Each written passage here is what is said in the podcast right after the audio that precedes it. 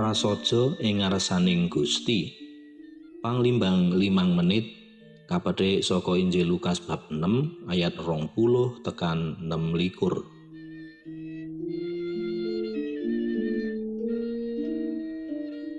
Lagi enak leyeh-leyeh teturon ing becake, Lek Mulya kuaget lan jingkat rikala Pak Godril juragan Selepari nguyel-uyel sirahe sinambi kondo. Mul-mul turu wae. Piye dadi sugih yen gawean mung turu ngene iki? Sinambi tangi karo ngucek-ucek mripate Lek Mulya nyauri. Waduh, ana Den Godril, ketekan tamu agung iki. Nyuwun ngapunten Den, awak kesel ngontel becak ya terus turu. Wonten keperluan menapa Den kok keroyo-royo nyambangi kula? Badhe maringi arta napa? Pak Godril celatu. Mul-mul, pikiranmu mung duit wae. Lek mulya age nyauri. Hele, jenengan iku sing sithik-sithik mikiri duit, sithik-sithik mikiri duit. Mikiri duit kok sithik-sithik. Pak Godril nyoto sirahe lek mul sinambi celatu. Ya nek ora kaya mengkono, ya aku ora iso sugih. Lah kowe pengen sugih apa ora? Karo peringas-peringes lek mul kondo.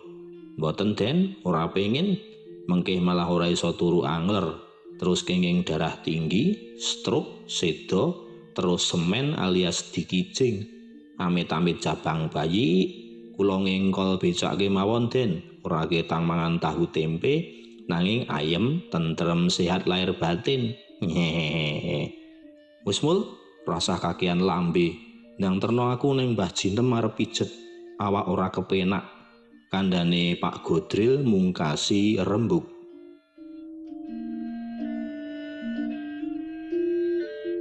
Ing salah sijining sabda kabagian ing Injil dina iki, Gusti Yesus ngendika, "Bejo kowe wong sing padha melarat, kowe kuwi umat sing duwe wewenang ana ing kratoning Allah.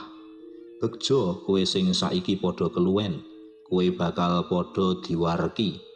Bejo kowe sing saiki padha nangis, kowe bakal padha girang gumuyu.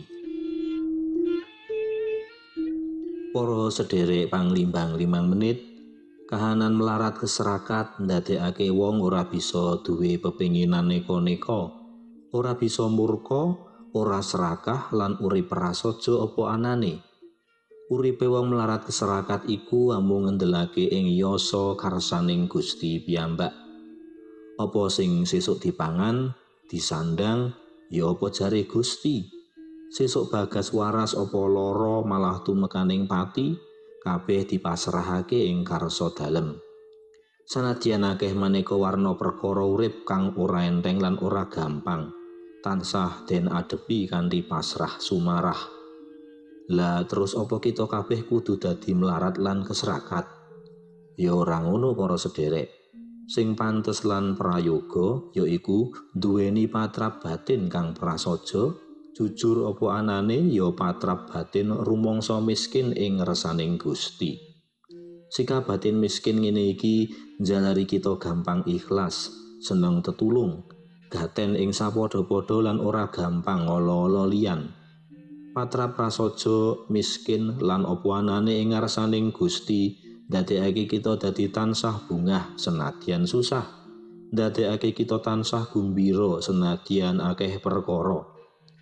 Santa Teresia Avila tuladaning para karmelit iso dadi tulodo patrap prasaja lan miskin ing ngarsaning Gusti kanthi ngendika Allah kemawon sampun cekap.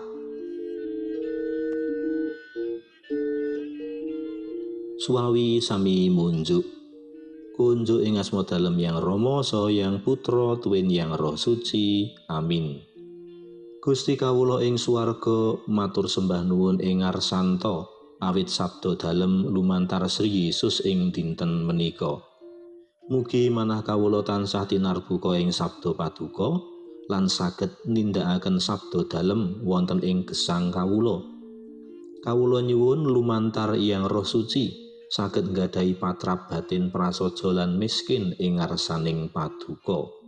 Kawula yakin bilih patrap batin ingkang mekaten dadosaken kawula tansah bingah ing mangsa susah tansah gumbira ing sakataing prakara lan kawula saged matur bilih Allah kemawon sampun cekap lantaran Sang Kristus Gusti kawula amin kunjuk ing asma dalem yang Rama saha yang Putra tuwin yang Roh Suci. Amin